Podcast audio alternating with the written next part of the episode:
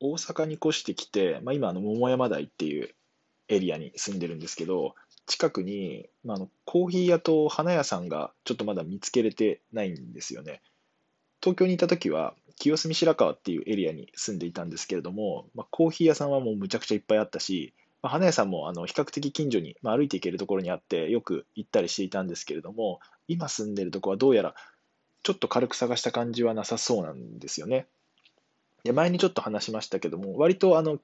花買ったりとか、コーヒー屋さんでちょっとあの娘とあのゆっくりしたりっていうの好きなんで、結構行ったりしてたんですけど、まあ、今ちょっとあんまり見つけれてないなっていうところですね。なので、ちょっとこのエリア、詳しい人、なんかおすすめの花屋さんとか、あとはあのコーヒー屋さん、まあ、なんかいい感じのところがあれば、ぜひ